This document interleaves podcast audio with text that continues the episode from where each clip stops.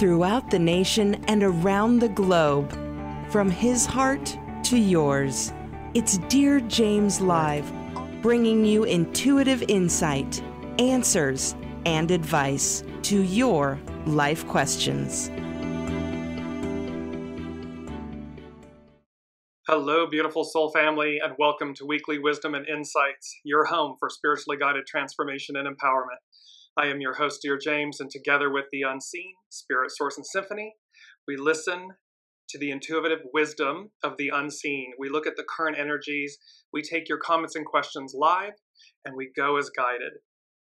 And without fail, the energies just keep building and building and building. And while energies are weekly, bear in mind the unseen is consistently providing us with a greater arc, a greater story, and a greater opportunity for renewal, for direction, for connection to the way.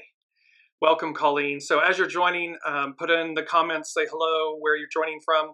And remember, we do take your comments and questions live throughout the broadcast. So, let's jump in with the main theme. We're going to start there um, and then wrap everything around it. And here's this beautiful image. It's so our main theme is breakthroughs, breakaways. Mercury leads the way hyphen charge. So Mercury leads the way and Mercury leads the charge. And you'll see in a moment, based on the astrological chart, why that is. And then again, we've maintained the beauty of this, you know, this skeleton key, this butterfly key, this key of renewal, this key of rebirth, and how you are the key. And then they had, the unseen had me change the backdrop. And it's of the dandelion, and yet in this very whimsical way of like the light piercing through, and how the dandelions, which represent when we make wishes. Um, it's our hopes, our dreams, our wishes. And this beautiful, you see how the key is just like kind of like the dandelions are separating as we arc forward towards the light, towards this, this beauty of renewal. And so that is these breakthroughs, breakaways, how we break through, how we break away from what no longer serves us, and how Mercury leads the way, Mercury leads the charge. So, this is our main theme, and what a beautiful one it is. And just to give you quickly, and welcome Lorna, welcome Elizabeth, welcome Ava. So, breakthrough, a sudden, dramatic, and important discovery or development.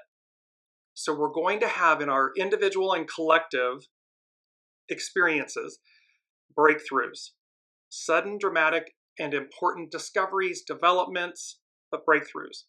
Breakaway, a divergence or radical change from something established or long standing. Can you say patriarchal rule? can you see the, the can you say the Piscean era? A divergence or radical change from something established or long standing. A sudden attack or forward movement. So, this breakaway that you break forward, this forward movement. And then the phrase lead the charge, because Mercury leads the charge. It means to make a strong effort to do something, to be the first one to start an activity or a movement. Mercury is the messenger. Mercury represents how we think, what we say. It is our ego mind personality, it's our ego mind. And so here's Mercury how we speak, how we think, how we move, leading the charge. Leading the charge of this radical change and divergence, this way of being and thinking. Mercury, the messenger to the gods, is championing the charge, leading the way. And so let's take a look here at it's very exciting. You see my smile. I'm, I'm very excited about this because there are huge implications and there are, this is a huge storyline. And so that I want to make really clear up front. While we're in this week, these energies and its weekly wisdom and insights and they keep building and crescendoing and telling us a greater story. And that's what's taking place this week, these energies where we're not we're not concluding something, we're beginning something. So it's the end of the year of 2023, you know, all of these different things, and yet the entire message and the entire focus is on the advance, is on the new, is on the be ready. And these are the greater arcs and the steps that we take to align ourselves with that. Um, I want to go to our um, mantra really quickly as well because I want it at the forefront as well. Our mantra is What did my soul say it would do? See, it's not about what our ego mind personality says, wants, desires, doesn't want. We're going to place that in the sidecar. The patriarchal Piscean era shifts over, moves over, and sits in the sidecar.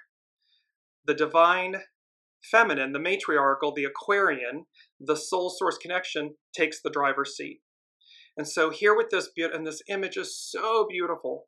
What did my soul say it would do? And here is this the image of what appears to be a Buddhist monk. And you see all the, the iridescent colors, like the, the colors of his or her aura radiating around. And then, like panning for gold, you see in the right hand this upstretched pan with what appears to be liquid or waters or so forth, liquid soma, wisdom, being poured down into this, this bowl, this vessel that's being held in his or her lap.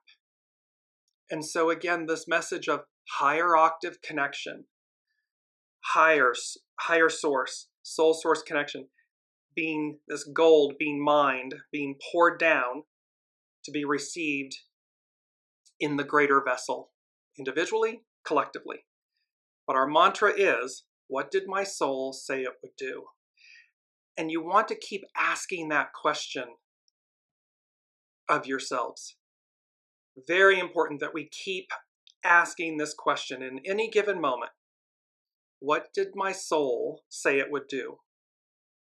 What would my soul have me do? It's to consistently connect with your soul and ask that important question because it will guide you in a much higher octave, um, much more expansive way. And it will deliver you in ways that you would never have chosen for yourself in a positive, good way, in an expansive way. That's the moral here. So now let's look. We're going to go to main energies. So our main energies for 12 13 2023 12 standstill, release, be ready. This was from last week. This standstill, and of course, it's the whole message for December as, as a 12, this culminating point of pulling up the tent stakes and being ready. 13 is fellowship, socialize. It means coming into union, coming into harmony. It is to be one with first yourself that there's no separation anymore between your ego mind personality and your heart and your soul source connection. They're unified. So, this unity, this fellowship, and then to socialize in the sense of interact with others from this place. All year long, it's a seven, so our armies and legions, it's about the correct discipline, having everything we, we know we have everything we need, no matter what it looks like.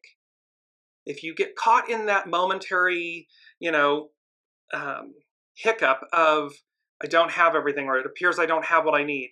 Stop and see everything you do have. And then again, what would my soul have me do?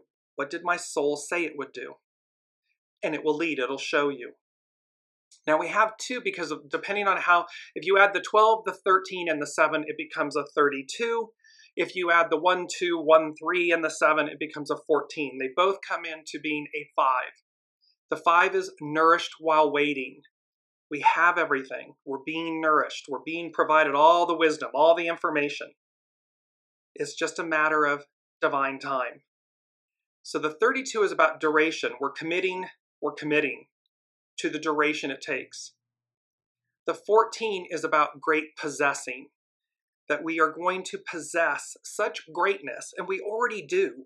However, it will become ever more apparent, ever you know more readily apparent, and thus we shine, and we shine from the inside out. It is by shining from the inside out that we just radiate. You, you've had it where people were like, "Wow, what's what's going on with him or her?" Because they're radiating, they're great possessing, and so very quickly before we move on to the actual, we're going to spend a lot of time uh, on this show about the Sabian symbols and about the astrological chart because it's telling us a, a big picture story. Um, I'm just going to give you very quickly the um, the hexagrams because what's so very interesting is that 14 and 32, both becoming a five, they both share the same hidden influence, which is 43, determination, breakthrough. And our theme, breakthroughs, breakaways. Mercury leading the way, leading the charge. So they both share that. In hexagram 14, Great Possessing Shine, its hidden influence or its underlining causes union. See this coming together all next year, union, and discover what we're going to discover, the world before us. And then hexagram 32 is all it again it's hidden influence determination breakthrough. Its underlining cause 42 increase expand. So this is about in our increase our expansion our renewal our rebirth. This advance into the world before us the one that came before us and the one that is literally in front of us before us the one we're receiving and you're going to see how that could not be more powerful and true based on the Sabian symbols, the astrological chart. So, and last but not least, 13, hexagram 13. It is about fellowship, socialize, its hidden influence, 44, coming to meet. We've had this a long time ago in, in one of the shows. It was about this coming to meet. And it, it's literally this feeling of coming to meet our maker, the unseen and this encounter that we encounter it within ourselves and exponentially externally. And its underlining cause, no surprise, seven, army, correct discipline. So this army legions. So these are the three hexagrams. Now let's move to the actual astrological influences. So yesterday on 1212, was the new moon. So the moon and the sun are conjunct, they're next to each other side by side at 20 degrees Sagittarius. Today, and it's really uh, west coast, the further west you are, it was actually yesterday. Um, the further east you go, it's today. Um, Mercury stations retrograde at 8 degrees Capricorn. And of course, anytime Mercury, so here's Mercury leading the way, and remember Pluto, so Mercury, Pluto, because Mercury will station direct on the first, literally 1 1 of 24. So we have these Pluto, Mercury going, uh, in, uh, being uh, retrograde. Welcome, Sue. And this awareness that they're finishing up, they're, they're, they're finishing up business so as to officially advance. And that is the power. And what they said was with this, the unseen said, with these energies, this greater arc of the story is the wait is over. So we've been sitting there pining away, waiting. And again, I, I don't want to cuss, but it looks like an S show out there in the world. Everyone can understand what the S stands for. Um, it's like an S show when you look out at world events and what's happening and I mean, it's just one hit after the other of craziness. Because, again, the that Piscean patriarchal 2000 plus year era is over. It's done. And we are advancing forward to the world before us the one that came before and the one that is in front of us. Welcome, Brigitte. Welcome, Olivia. And so here, let's move into looking at, and pardon me, I'm going to put my specs on for a moment. two quotes we're going to work with before we jump into the, the meat of the show. The first one is We are part of a tapestry of interaction, yet each individual fulfills their own destiny. This is by Carrie Hone at cafeosoul.com.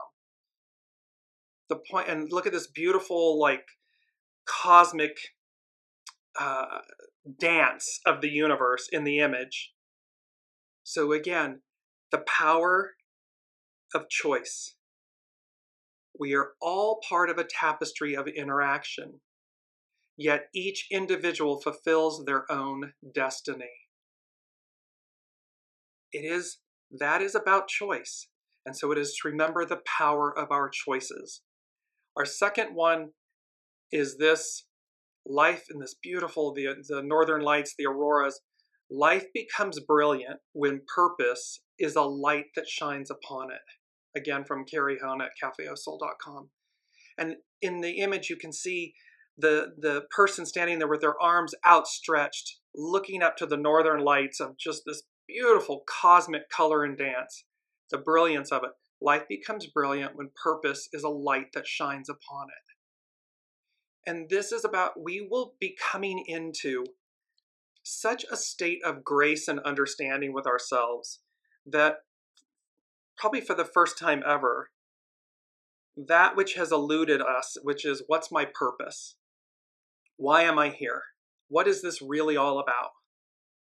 becomes readily apparent because the light shines the light will illuminate it the light is going to it, it has always been true it has always been present it has just been more veiled well now it, it it's like it, it's like color technicolor it's it, it we receive a new a new way, a new a new mode of being, a new so everything goes from color to technicolor. It, it comes to life. The indigo blue, it, it, it iridescent, magical. It comes to life.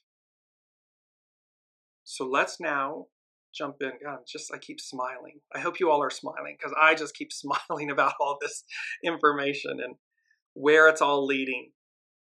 So we're going to now move to the astrological chart. This is the astrological chart for the Sagittarius new moon and the Mercury stationing direct or uh, retrograde, pardon me, um, which was yesterday slash today. And I want to draw your attention to the top, just go straight north on the chart where you see the 2024 above it. So, right at that point, just to the right, you'll see the sun and the moon at 20 degrees Sagittarius. That's the new moon. Just to the right of it is Mars at uh, 17 degrees. No, sorry, 13 degrees. And then going to the left in green, there's Mercury at 8 degrees Capricorn. These four right there clustered together in a sense. So here's the way this is working is Mercury's leading the charge, the sun and moon are together, Mars to the right is bringing up the end. They're bring it's it's bringing up the rear. And so before we jump into that, let me I forgot I wanted to uh, I wanted to share with you all. So we're gonna I'm gonna bounce back. Sorry. Um, Mercury retrograde. See, I want to bring up North Point Journal. It's Pam Younghans's North Point Journal. And what she's talking about is here's the Sagittarius new moon. A new and exciting lunar cycle begins this Tuesday, December 12th, when the sun and moon align at 20 degrees 40 minutes Sagittarius. This new moon is exactly aligned with the fixed star Atria. Atria is at 20 degrees 54 minutes Sagittarius. Atria is the brightest star in a constellation called the Triangulum Australis, the southern triangle. This is important. It is about seven times larger than our sun and emits about 5,000 times the luminosity. Atria is a very favorable influence, enhancing spiritual powers when it is activated. The fixed star also carries the positive energies of both Mercury and Jupiter. So, again, here's Mercury leading the way, Jupiter, the great benefactor. Opening our minds to higher wisdom, facilitating the search for life's meaning, or purpose, increasing optimism and hope, and favoring philosophical or religious pursuits. Atria is said to be just, truthful, righteous, and benevolent. With the new moon conjunct Atria, all these potentials and qualities are more accessible for us at the time of the lunation, as well as throughout the lunar cycle that begins on Tuesday. What excellent energies to work with as we complete 2023 and begin a new year. So we have these auspicious energies, these this auspicious conjunction. And let me just play with the Neptune effect here for a minute.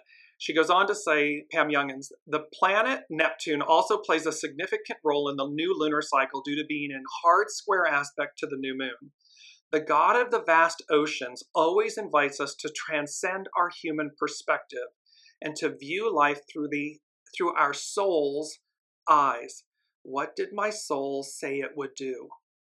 What is my soul source connection guiding me to do? It is not my ego mind personality. It's my the eyes of my soul. This lofty goal is sometimes difficult to achieve, and Neptune's square to the new moon indicates that we may not be comfortable with what being, quote, more spiritual, end quote, entails. Yes, because it requires us to embrace and to take a higher octave, a higher path, to take the path less traveled. We can see by the world events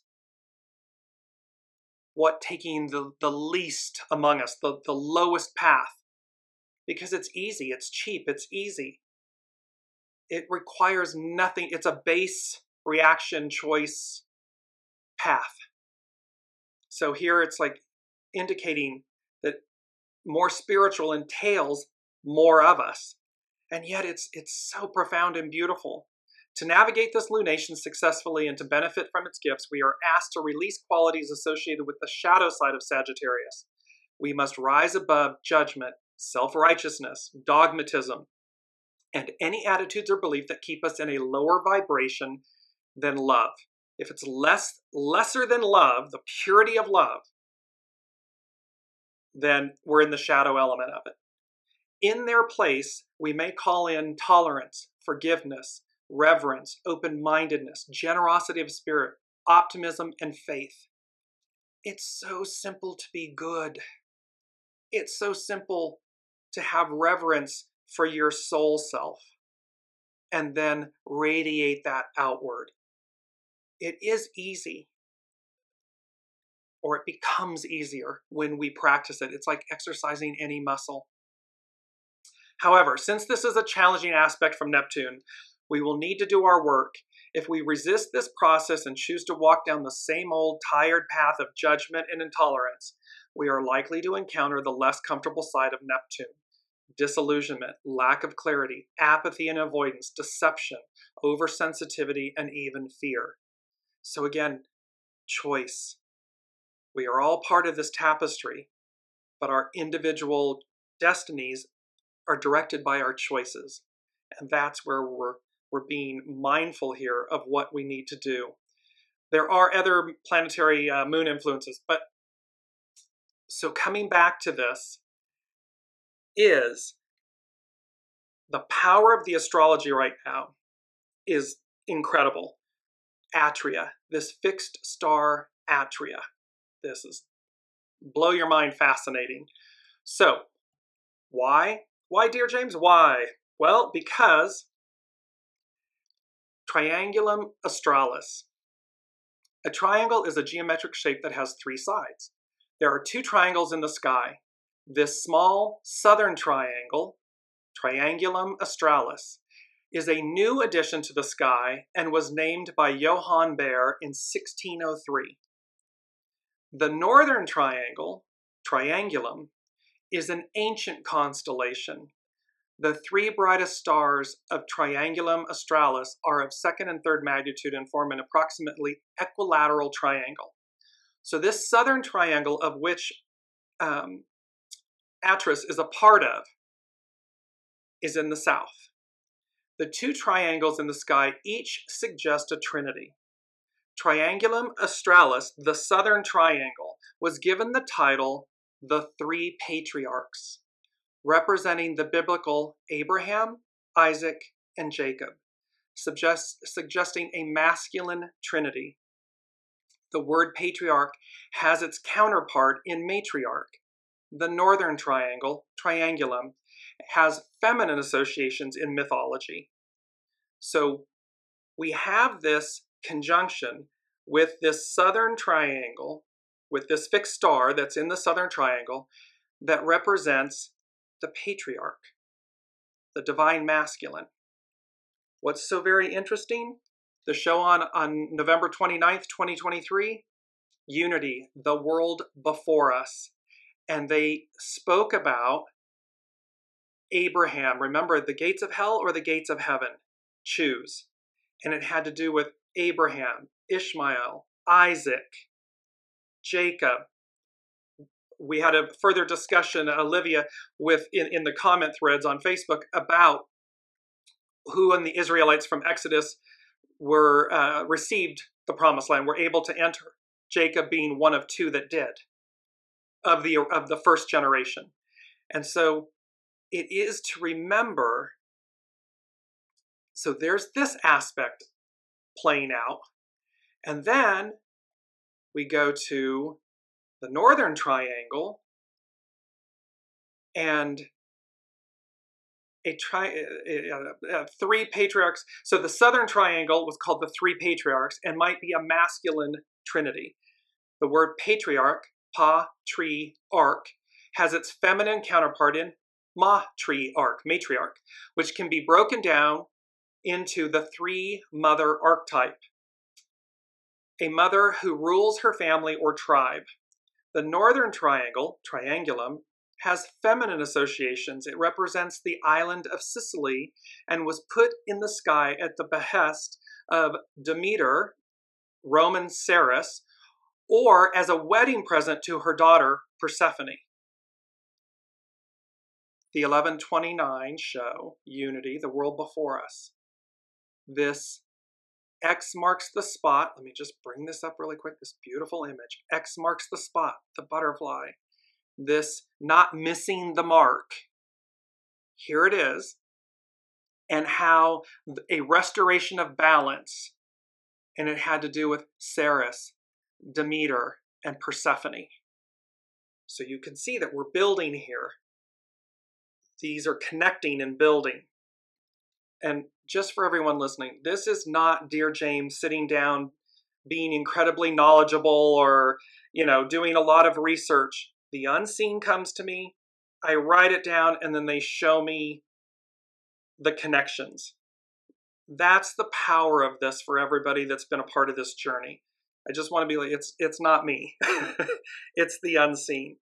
Um, so with this, and then also, um, so the the three goddesses that represent the northern triangle are Demeter, which is Ceres, Persephone, and then Hecate. Hecate triformis, three forms. Hecate trivia, three ways. They are seen as the feminine trinity. It's the northern triangle. It's the ancient triangle. So the northern triangle, divine feminine, ancient. The southern triangle, divine masculine, newer. The world before us, the one that came before us, the one that we are receiving, that is literally in front of us, where the divine feminine led, ruled, was revered, and the beauty and the equanimity and the nourishment and the wholeness of that experience. That is the power of these. So now let's move to the show notes. And the show notes are telling us what the Sabian symbols are. So we're looking here, we're going to look work with Dane Rudhyar's Sabi, uh, Sabian symbols. It's the astrological mandala. And these, by, way, by the way, were um, intuited by a woman named Elsie Wheeler um, in San Diego in the 50s, in the 1950s. Um, so the first one up. So again, remember the chart. We're looking at the astrological chart with Mercury leading the way, the sun and moon together, and Mars bringing up the rear.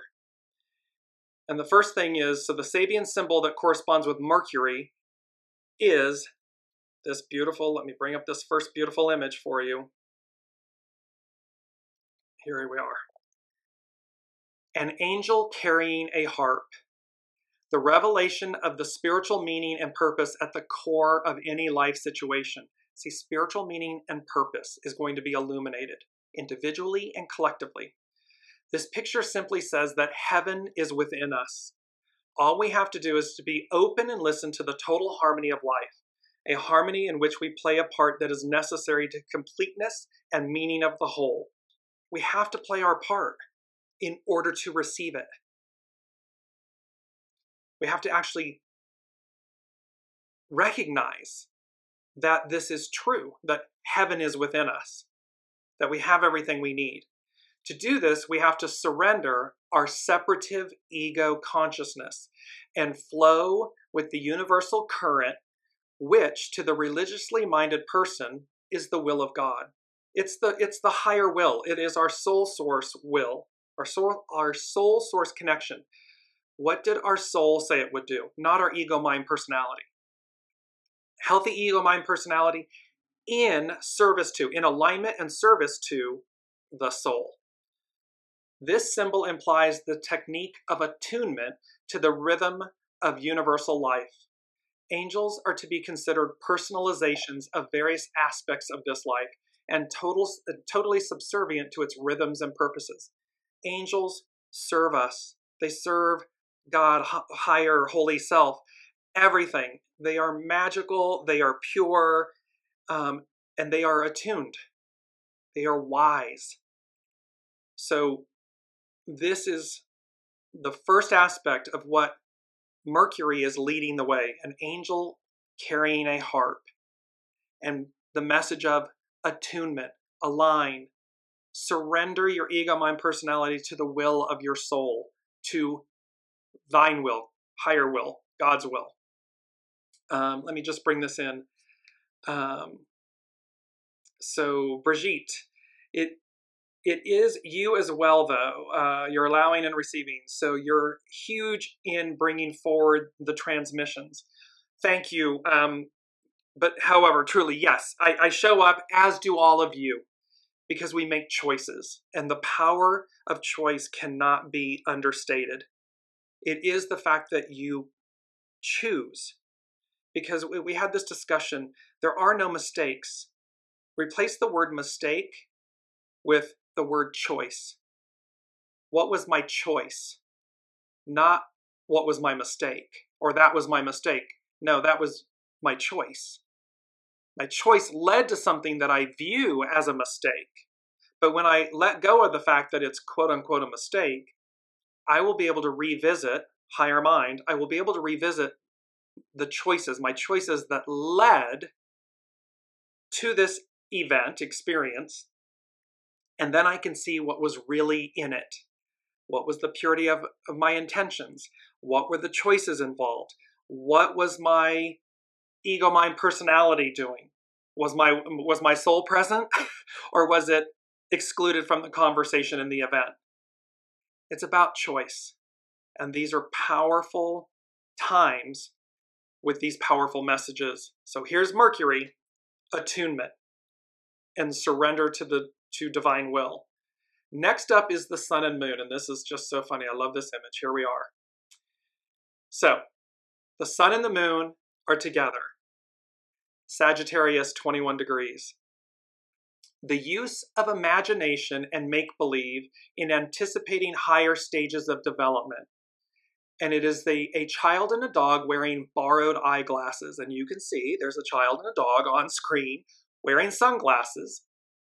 And it says this rather peculiar symbol seems to imply here that by imitating features belonging to a level of consciousness as yet reachable, it's the world before us, it's arriving. So it's it belongs to a level of consciousness as yet unreachable. It hasn't we haven't yet reached it. The process of growth may be accelerated. Eyeglasses symbolize intellectual development. The chiefs of primitive tribes, in some instances, have sought to impress their people by wearing spectacles without glass or Western hats, simply because these objects seemed characteristic of a race of superior people. So they, you know, they will say, oh, the librarian, you know, you look smarter when you have eyewear on. Or a hat might denote authority or a higher, a bishop's mitre, which is coming up. In the image on screen, the dog is wearing what appears to be a uh, law enforcement officer's hat, both wearing sunglasses.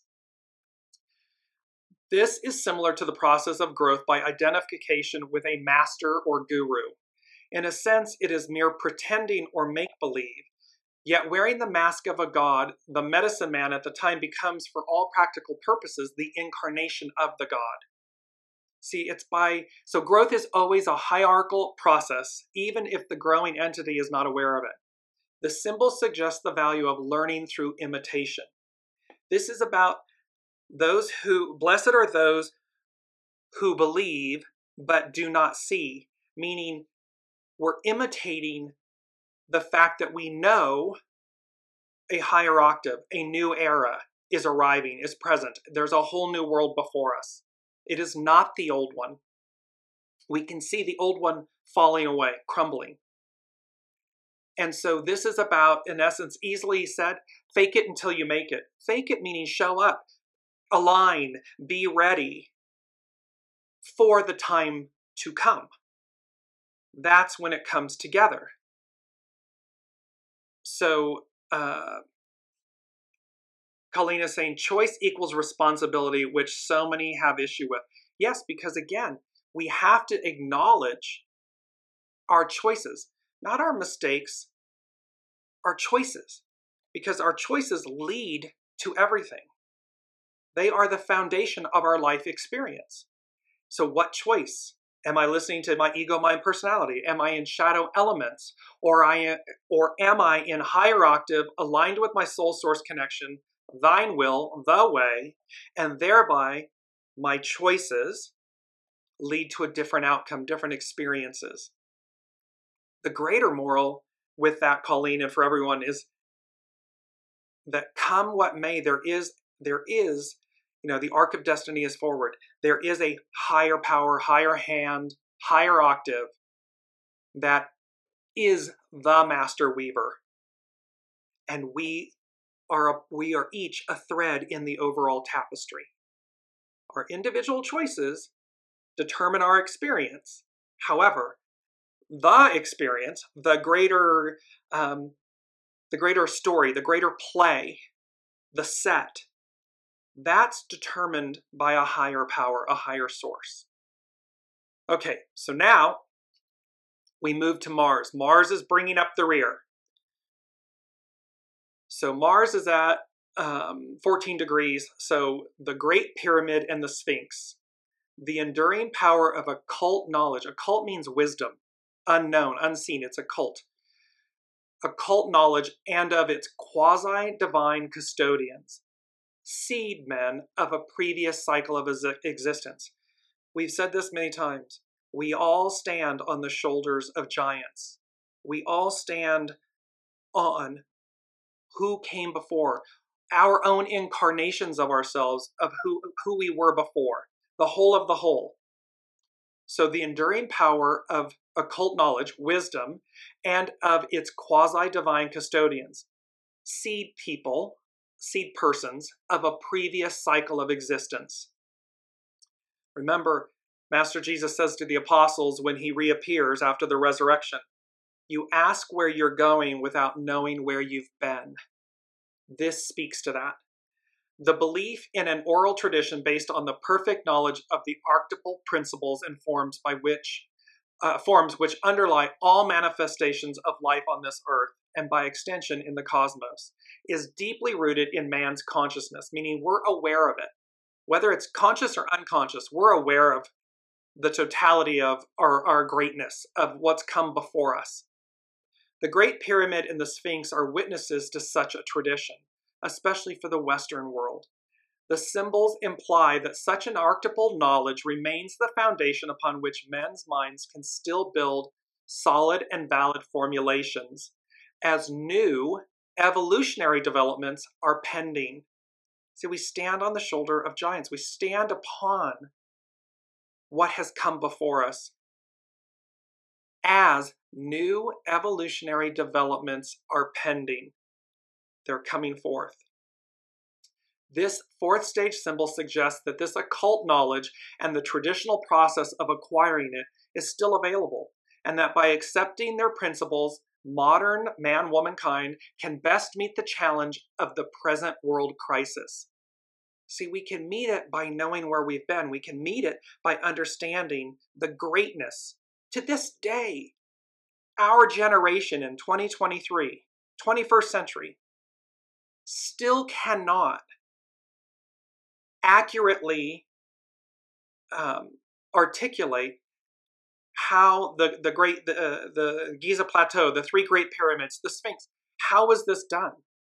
Because we still can't replicate it. We still can't explain it. So it would say to us, stand on the shoulders of our greatness of, of who we were before. The symbol, interpreted from a personal point of view, points to the greatness of a soul's past achievements and the value of trying to re evoke this past. See, we have everything. Heaven is within us. We are this. We were this before. What is revealed is the power of spiritual ancestry. It's not in getting in the mud and the minutia and the ego mind, the shadow of the ego mind personality. That's not the answer. Look at where that's gotten us. The higher octave is the power of spiritual ancestry. The power of who we are and were before us. Because it's returning. The time returns. Now, this is and then Jep, and then Jupiter. Let me bring the screen up really uh, the other. So remember here, if you look further around then to the left, top of the screen, and go to the left, Mercury's there in the green. To the left of Mercury is Pluto. To the left of Pluto in black is Saturn, and to the left of Saturn in blue is Neptune. If you go, keep going down, downward to the left, you will get to the symbol in Taurus. It's a red symbol and that is Jupiter. Just below Jupiter in green is Uranus. So we're going to Jupiter next. So Jupiter, and I love this, and it is so powerful. It really says it all. And Jupiter, the great benefactor. This is about the woman of Samaria at the ancestral well. The meeting of the traditional past and of the creative spirit pointing to the future. Remember, this is about Master Jesus and the woman in Samaria at the well. Remember, Master Jesus was bridging the era of Aries to the changeover to the era of Pisces. Both the ram, the lamb, and the fisher of men. So here it says this symbol refers to a most important but usually narrowly interpreted or interpreted away episode of the Christ mythos. Early in his ministry, Jesus meets a Samaritan woman at an ancestral well. This woman belongs to a tribe despised by the Jews. Moreover, she is unmarried and therefore on the fringe of even her own society. It is to just that kind of woman that Jesus reveals that he is the Messiah, saying, quote, I am He. A revelation that He apparently will not bestow even upon His disciples, at least not in words. Words in occultism, wisdom, let there be light, and the I am the word and the word. Um, word words in occultism are the creative factor. We create with our words. So again, our thoughts, our words, our choices, it is to be incredibly mindful of the words we use. Because in occultism, revelation, wisdom, they are the creative force. What does this mean? Jesus, as the avatar incorporating the Christ impulse, came to replace the old tribal order with a new order based on universal love. So he's coming to replace the old tribal order, the law in Judaism, the law, the law is being replaced with a new covenant, which is universal love. It is not to representatives of, or even to men still attached to, the old order that Jesus could reveal his spiritual, evolutionary, and society transforming status. They had instead to reach a point where they could discover his avatarship, as did Peter just before the transfiguration scene. So, see, we can see the same thing happening right now, 2,000 plus years later. He comes because the old, the tribal order, the old order is going away. He represents the new order. And they weren't having it. Some were, I mean, many were, but there's, you know, two camps those that want things to stay the way they are, they, the way they were, and those advancing. But to the woman of Samaria, who in her openness to love's urgings had already repudi- repudiated any narrow subservience to the old order, Jesus could reveal his function. The highest meets the lowest when this lowest is free from uh, traditional bonds and open to love. Meaning, when we don't subscribe and succumb to dogma, to control and, and oppress, uh, oppression and so forth, when we remain open to love, we can receive what the new is. The creative future descends first to that which has become chaos. An old order is never open to a new revelation until it has accepted disorder in the name of that power which subsumes all forms of order, i.e., love. So the new, the creative future descends first and becomes chaos because an old order is never open to a new revelation. We get comfortable. Humans don't like change we want to do what we've done and we're used to what we're used to and that's it and have a nice day and I'm not interested in what I don't understand or know. It's the beast I know. I'm not comfortable with the unknown. And so, until the old order, until it has accepted disorder in the name of that power which subsumes all forms, meaning love, it changes it. In this second stage of the fivefold sequence, a contrasting element enters upon the scene. It is no longer a collective cultural effort based on past knowledge. It's not what we already know, it's not the beast that we know, as in the preceding symbol, but a meeting, a meeting, encounter, coming together, coming to meet, an encounter, but a meeting that introduces into the collective situation a totally new factor which transcends it transcends the old. So something is being, there's a meeting and something gets introduced into the whole of the whole, the collective situation that is a totally new factor which transcends it. In all capital letters, a new quality of being is revealed, which renders the old patterns obsolete. Human being, being, a new quality of being, a new order, a new way is revealed, which renders the old patterns obsolete. They're done. And it's with great reverence that we should, namaste, I bow to the divine in you, to say thank you. And then next.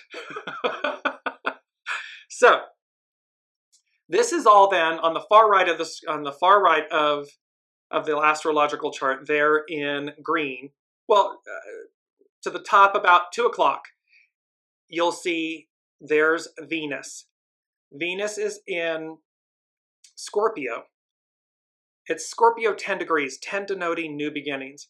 Now, with this, Venus, um, it says the fellowship, I'm sorry, a fellowship supper reunites old comrades.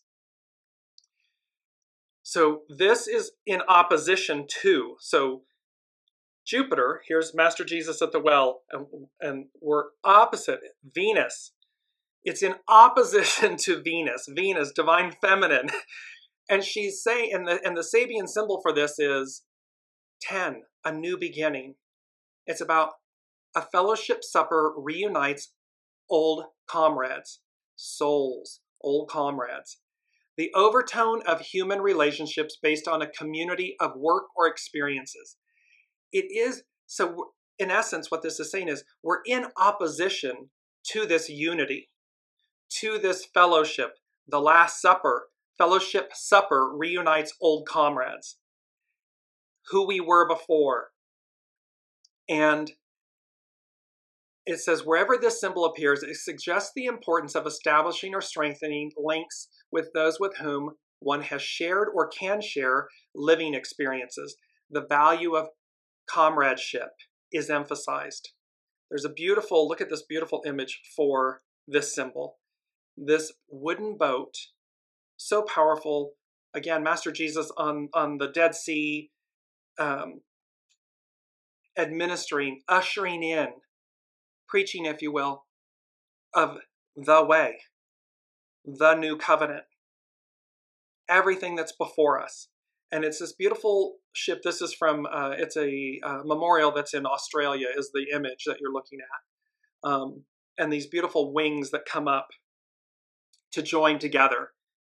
And remember, last week we had with Venus a house raising party in a small village unless the neighbors' cooperation comradeship, cooperation, unity, and how the the old order is bumping up against the new order. It doesn't like it. It doesn't want it. it's doing everything it can to uh, hold it at bay or reverse it, which is not going to happen.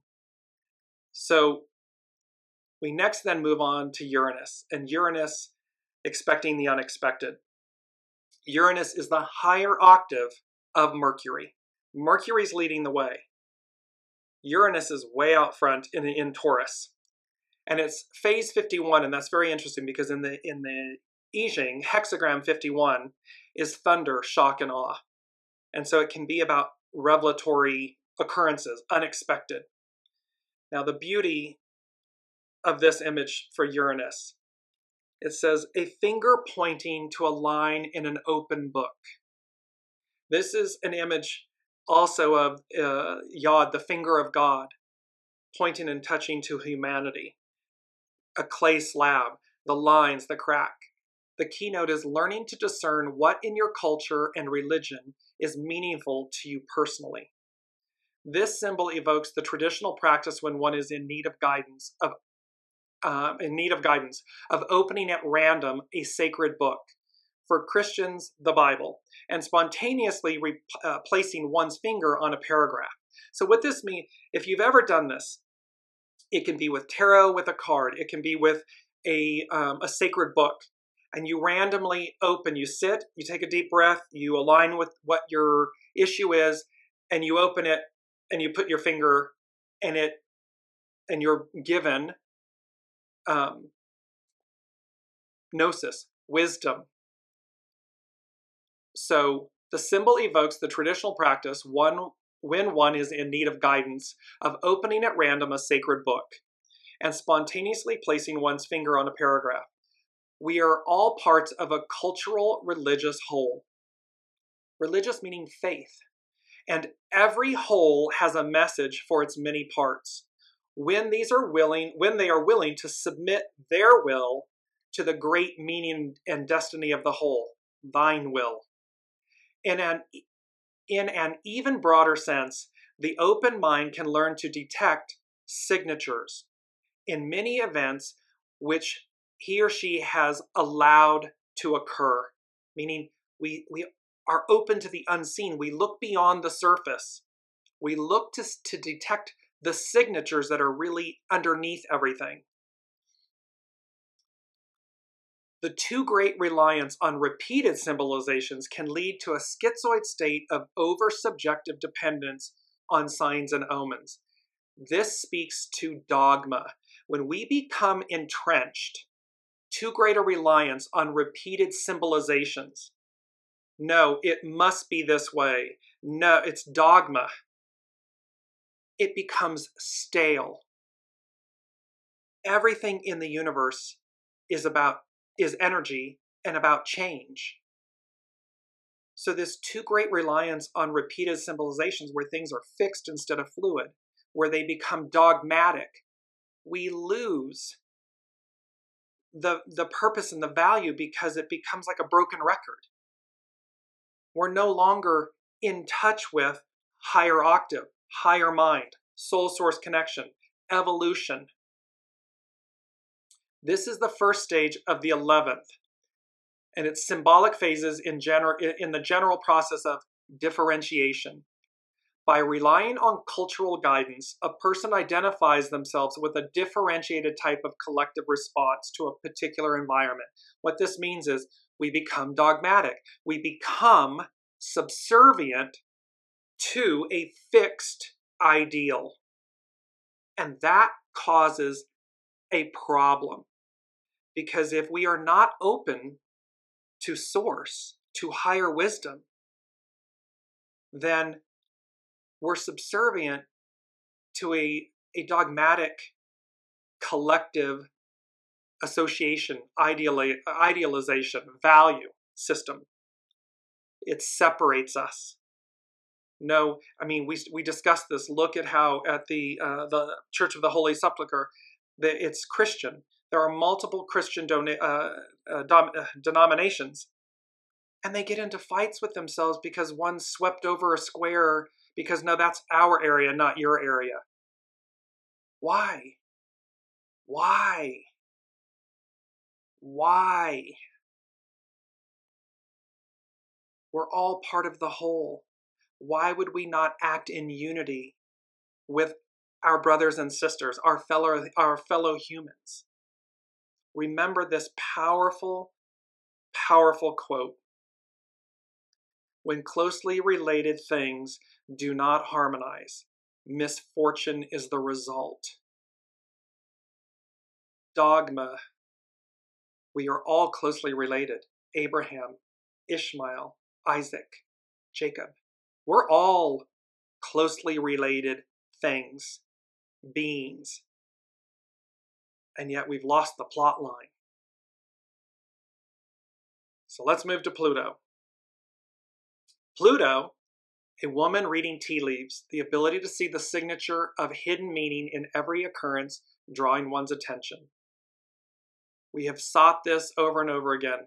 This symbol can be referred to a specific technique of understanding or evaluation. What is implied is the ability not only to perceive the facts of everyday existence, but to see through these facts and discover how they are related to the realm of basic meanings and the archetypal processes, is related to the greater whole. What's below, what's beneath, what's within. This is essentially what is meant by true clairvoyance the capacity to see in everything the signature of deeper realities. It's to see the signature of the higher tapestry, the higher mind, the will, thine will, the will, the way. Next, we have two left.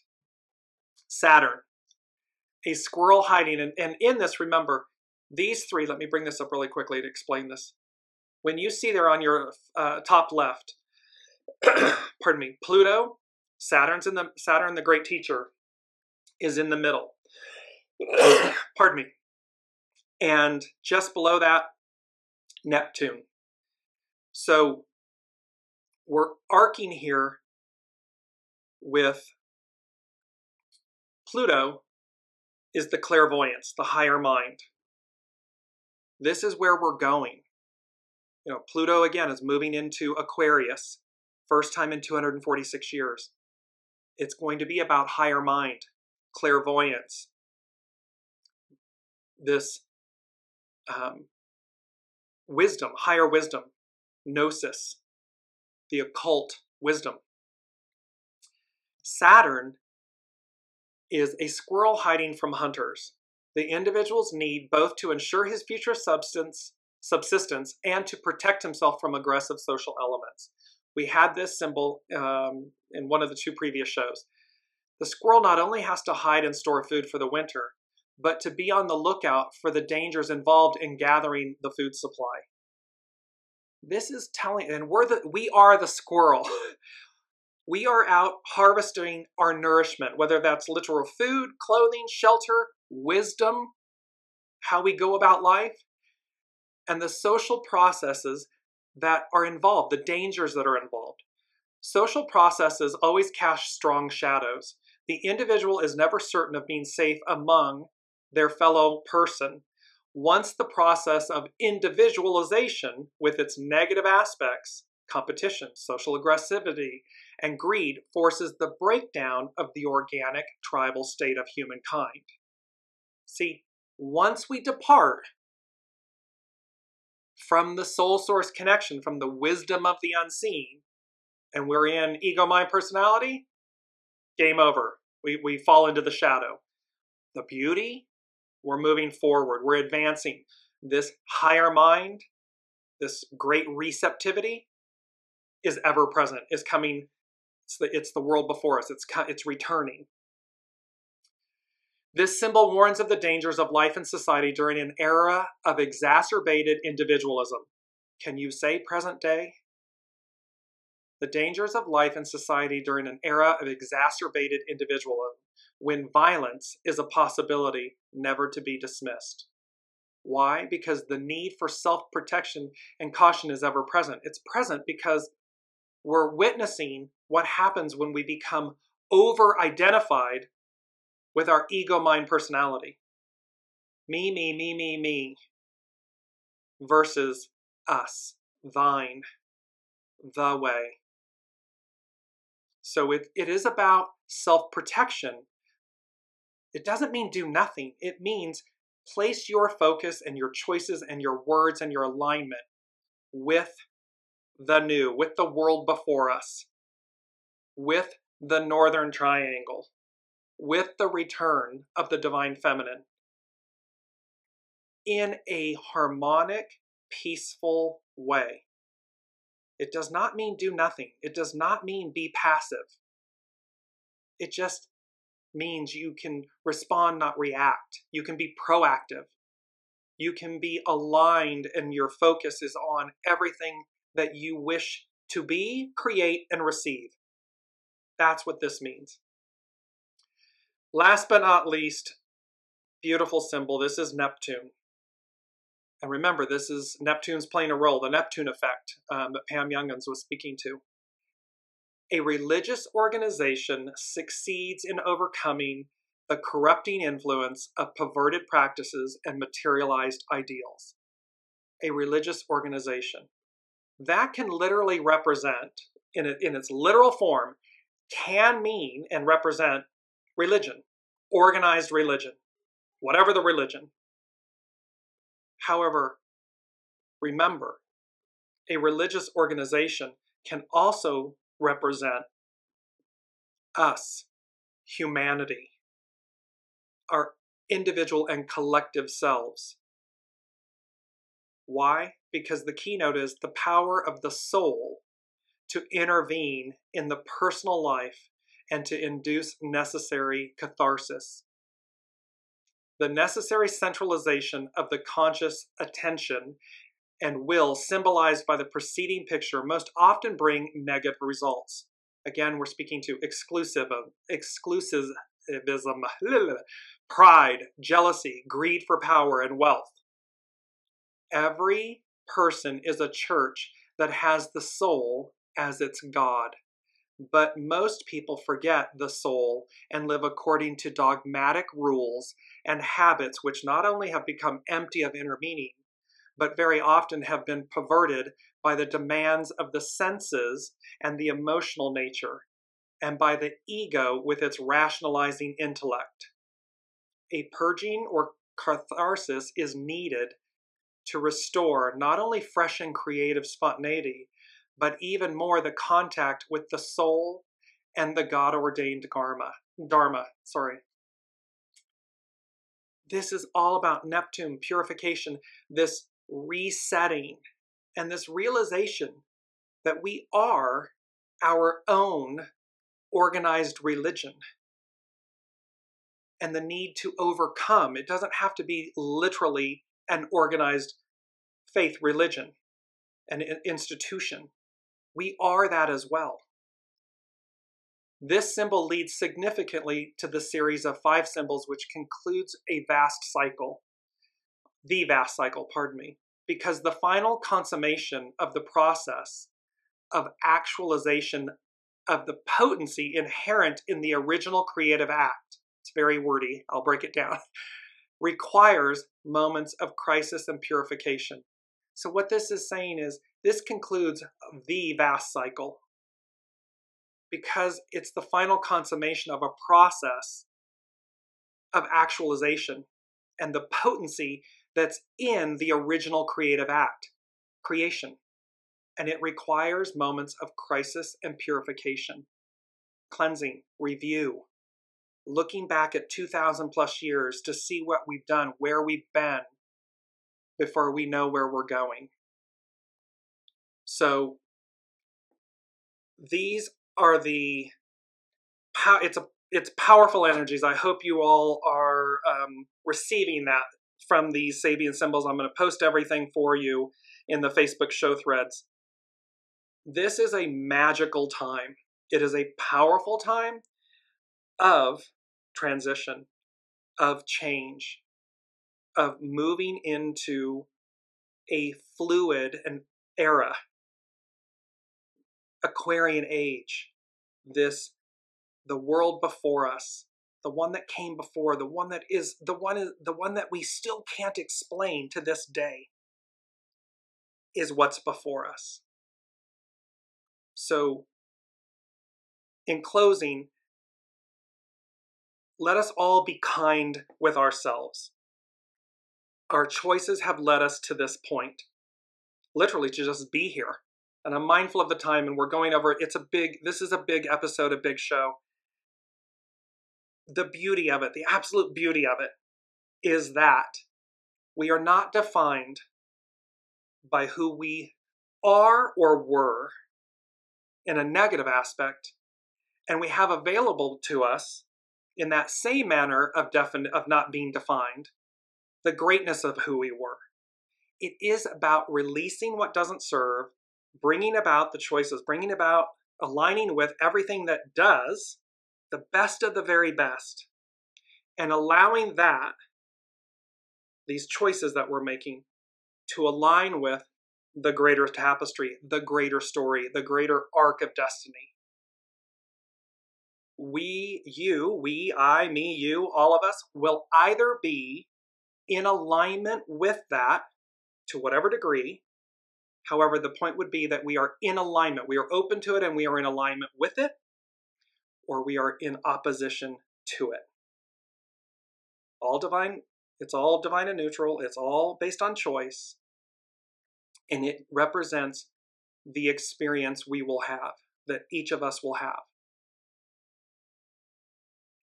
Make no mistake, though, the arc of destiny moves forward, and thereby, the world before us is the Northern Triangle, the divine feminine, the matriarch, and the absolute beauty and purity and grace and devotion and love and goodness and kindness and equanimity and equality that that represents.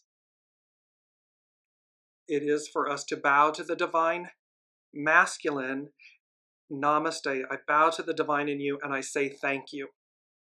And I ask, you're speaking to yourself and others, and I ask that you willingly come along surrender and come along.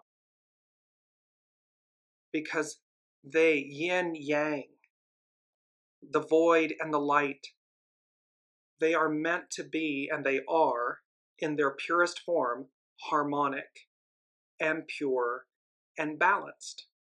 They work in unity and service with one another, for one another. That is this moment. That is this age That is this new order. And that's where we are. So, powerful energies. I love you all. It's it's 1010 where I am. Double boom double boom. Tens, new beginnings. I'm so excited for us all. Be well, be kind with yourselves and others, be proactive, not reactive, and we will see what the what the messages from the unseen spirit and source spirit source and symphony are for next week. Until then, love you all, be well, and I will address all the comments in the show threads. You've been listening to Dear James Live. Gain intuitive insight, answers, and advice to your life questions and so much more by tuning in next week and visiting DearJames.com.